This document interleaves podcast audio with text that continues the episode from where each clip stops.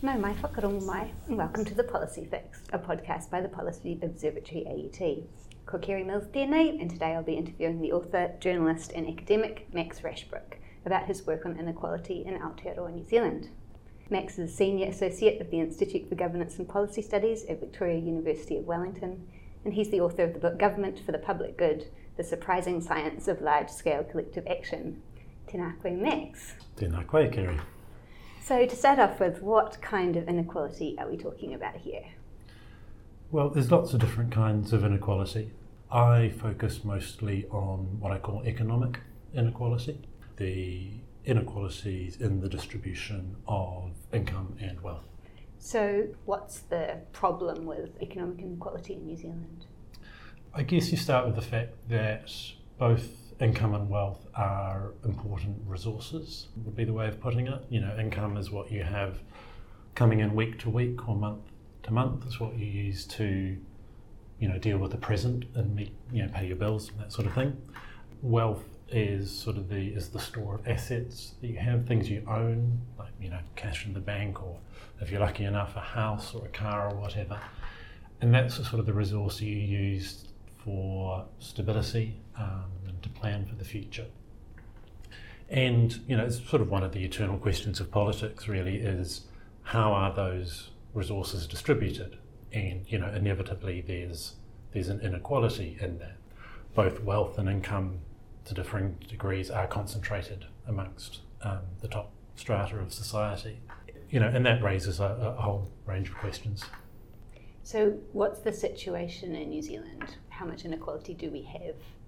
We have quite high levels of inequality, particularly of income, compared to the levels we've had in the past and compared to other developed countries. So, it used to be, you know, New Zealand has always thought of itself as a very egalitarian country. Now, of course, that's problematic in a lot of ways. I mean, it's a Pākehā concept that's founded on confiscation of Māori land. But if you just sort of take it for what it is for a moment, um, New Zealand was a relatively had relatively small income inequalities in the 80s. Someone in the richest tenth of the country would have earned about five times as much as someone in the poorest tenth. That increased very sharply in the 80s and 90s, and it's now that ratio is now about nine to one. So that's inequality of income. With inequality of wealth, um, the wealthiest 1% of New Zealanders own 22% of all the assets. So, you know, over a fifth of all the houses and cars and cash from the bank, so on and so forth. And conversely, there's a lot of New Zealanders who have no assets at all, significant poverty.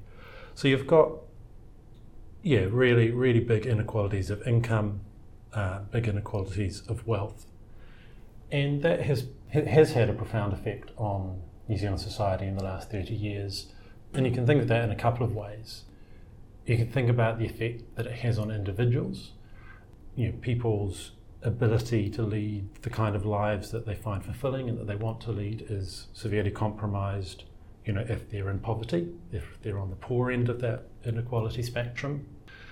But it also has social consequences. It sort of the shape, you know, the fabric of society is profoundly altered if you have very large and wealth imbalances, uh, as opposed to a few of quite small ones.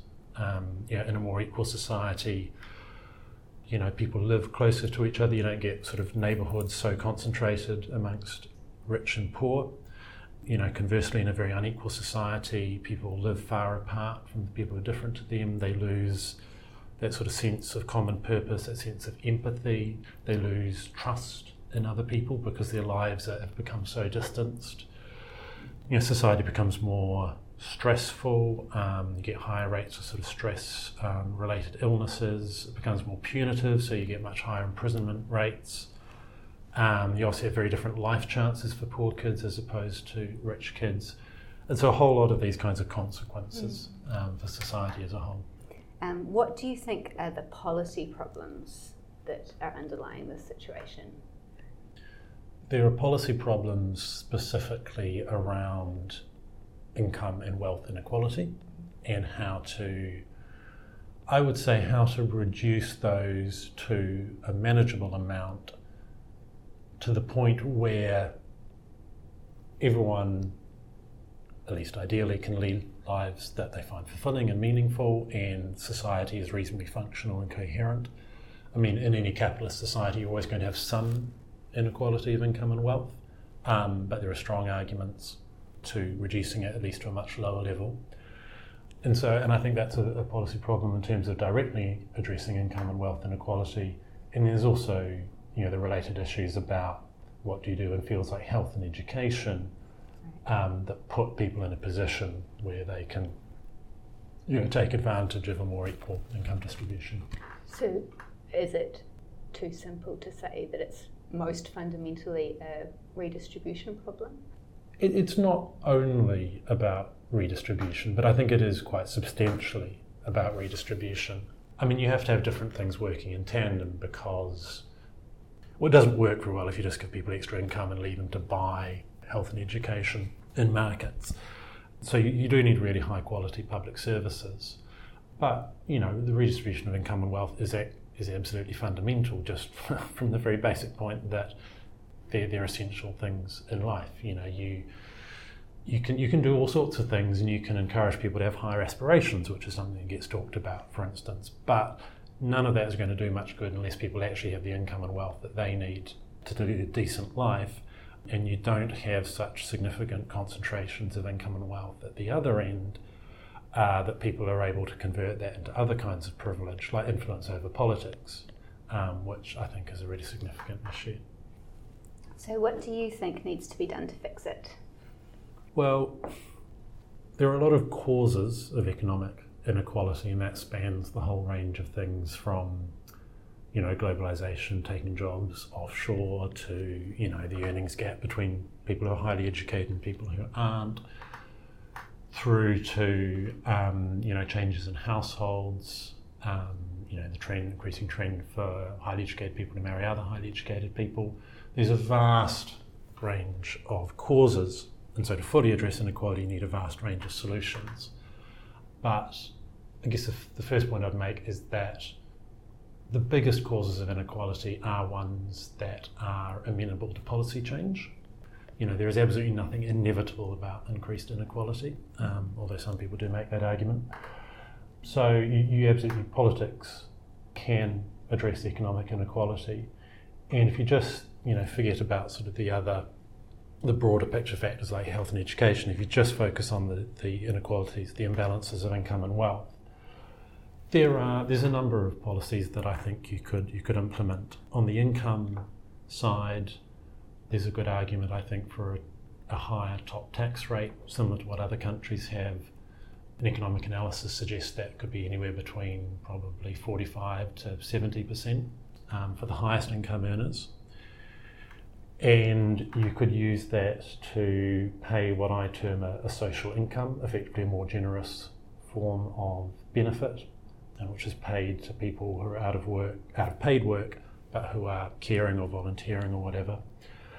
So that would be on the income side. On the wealth side, um, I think it's widely acknowledged that New Zealand lacks a proper tax on wealth. And if you had a proper tax on wealth, you could use that to create schemes that would provide an asset base for poor children who would otherwise not be able to develop one. And lastly, you know, obviously in the New Zealand context, um, housing is important both as a form of wealth in the sense that rents take a huge chunk out of people's income. So action on housing is an important part of tackling economic inequality. Cool. I'm going to take you through those one by one. Firstly, the higher tax rate. What's stopping this from happening, do you think? And do you think it could happen in New Zealand? I think it's just a question of political will. There is, you know, to some extent, tax rates, you know, have been competed down internationally. You know, the aim is hard to have a very high tax rate if your neighbour has a much lower one. But firstly, there's not much evidence that people are actually that mobile based on tax rates. In America, for instance, states that have higher state income taxes don't see a big exodus of millionaires to other states. You know, people just don't actually care that much about tax rates. Um, so it's just a question of political will. Higher tax rates have become politically less popular in the last 30 years. And you do get you do have some questions around avoidance, and if you have a higher personal tax rate, people will try to claim that their income is company income or trust income. So you have you have some questions of alignment. But other countries face that as well, and they seem to cope. And you know, Australia's top tax rate is forty five percent. Ours is only thirty three percent. So you could, at the very least, you could very easily argue for top tax rate of forty five percent. So next, the social income. Could you describe that in a little more detail? Yeah. So the idea behind that is that we need to recognise that the current welfare system doesn't work very well but I personally am not convinced by ideas like the universal basic income. But I do think we could find a sort of a halfway point that would help create a welfare system that's fit for the 21st century. And obviously, there's a lot you need to do that, but at the core of that is this idea I have of a social income. And in a sense, it's just a much more generous version of the core benefit and paid out for a much wider range of activities than is currently the case.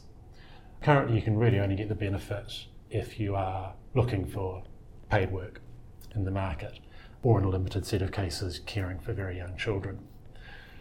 Now, I, I think I don't think that's tenable because people can do lots of things outside of the market economy that are valuable and which we should recognise.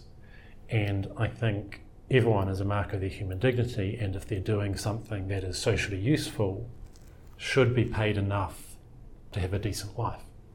And so I term this a social income for three reasons. Firstly, it's obviously paid socially, it's paid by government out of taxpayer contributions.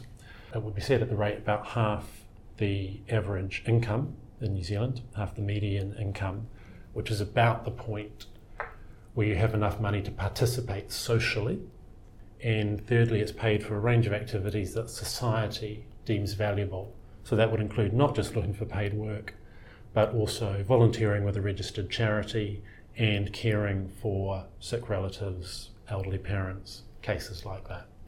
And has there been any work done on costing uh, an initiative like that? No, and that's one of the things that I'd like to do in future. It obviously would be significantly more costly than the existing system. Um, so you'd need to have something closer to Scandinavian levels of taxation to fund it. The only thing I would say though is that because it would, like classic benefits, be clawed back from people as they earned more, it would be, you know, with high levels of taxation, be affordable. Whereas I think proposals for universal basic income through their need to pay the income to everyone in society are unaffordable. So, thirdly, the tax on wealth. I know there are several different varieties of taxes on wealth. Could you run through the most important ones? Yeah, and you know, I'm relaxed to a certain extent about what kind of wealth tax is chosen. They probably all have their advantages and disadvantages. I think the point is simply recognizing, you know, that people's wealth has been acquired through their own hard work, but also through luck and the support of others, and through using you know communal infrastructure in the shape of the public health system, public education, so on and so forth. And so it's important that people who have wealth put back into that communal pool, just like people who have income get taxed on their income. I mean, I would be comfortable with the capital gains tax, for instance. You know, so that if profits you make from selling a house, for instance, are taxed. You could also have what's called a comprehensive capital income tax, which is what Gareth Morgan has proposed, where you sort of assume that any asset you own should be earning a certain rate of return. You know, you should be generating about 5% of its value as income every year, and you're taxed on the presupposition that, that you're generating that income. Um, that has its advantages and its, and its disadvantages. And politically is probably a, a, real is is not so attractive. Or thirdly, you can just have a straight out tax on wealth in the sense that you pay, say, one percent of the value of the wealth you have every year, rising to maybe two percent for larger fortunes, five or ten percent for really large fortunes. Uh, which is what the French economist Thomas Piketty has proposed as a way of pushing back against wealth inequality. And you mentioned that this could be a way of funding an asset base for poorer children. Yeah, so that's an idea that draws on what people call asset based welfare. You know, because the welfare system mostly just focuses on dealing with people's income needs, and that's understandable because that's the, the pressing day to day question. But as I said at the outset, wealth also matters. And, you know, one of the features of life is that children from more well off backgrounds will get significant support from their parents, and poorer children won't. And so, one of the things you could do with the, the revenue from a wealth tax is you could create a scheme where you effectively roll out KiwiSaver for kids. And now versions of this have been have been piloted in other countries. And you can do it different ways, but basically you would probably you, know, you would have every child at birth being enrolled into a KiwiSaver scheme uh, with a government grant to start it off. And then you could probably also have a system where, you know, if parents could put in even, you know, say a dollar, two dollars a week, government would match that up to a certain amount. So you'd be encouraging some sort of involvement in this thing from parents and maybe increasing financial literacy along the way. And you'd be drawing on the power of compounding interest so that you know even with relatively small amounts being put into these saving schemes over 18 years, um, you know at three four percent interest after tax every year, you would build up quite a significant amount, and so kids would hit 18, at which point they'd take control of the account, and it could quite easily have you know five thousand, eight thousand, ten thousand dollars in it by this stage. But crucially, they would only be able to use it for wealth generation purposes because you don't want to give a whole lot of 18 year olds a lump sum to suddenly splurge. You know, so they'd only be able to use it a bit like with conventional KiwiSaver for a house deposit, um, retirement savings. I would add, you know, being able to start up a business, you know, with approval from a bank or something like that, and, you know, withdrawal in case of severe illness and that kind of thing. And so that would start to create a wealth stake for those who are not fortunate enough to have one anyway. And the last thing you mentioned was housing. Yeah, and I think that's just a really obvious point in New Zealand. Now, it's not true that housing is the main driver of inequality, as some people claim. As I said earlier, you know, inequality has a huge range of causes, and housing is only one of them, but it is an important one. And so, you know, so I think there needs to be a range of housing policies, many of which we're starting to see, but all of which probably need to be amped up. So, greater construction of affordable housing through whatever means, um, probably involving you know, significant densification of cities, increased building of state homes for those most in need, and action to keep rents under control, whether that's again an increase in the volume of supply or controls on rent increases, and greater security for tenants and those kinds of policies. With all of this, you know, you do face a question of political will, and you face the question of what works with New Zealand values, you know, I mean, whatever those are, and I know that's a very contested question. But I, I do think security is, is a really important New Zealand value. And it is something that people have always sought. And I think it's particularly relevant in a very precarious world, you know, very precarious 21st century that we live in. And so I think, you know, whatever policies we implement, you could probably orient a lot of them around providing security. You know, so housing, in a sense, you know, is, is a form of security. Wealth is a form of security. I think you could also, quite apart from the social income that I've talked about, I think you could do a lot with the benefit system so that it adapts to precarious work and it helps people manage their income and avoid sort of the big peaks and troughs. Um, so, you know, just as an overarching thing, I'd like to see a much greater focus on the question of secure economic security and what that means, why it's important, and what policies would help enhance it. Ka mutu i konei, Anna Thank you.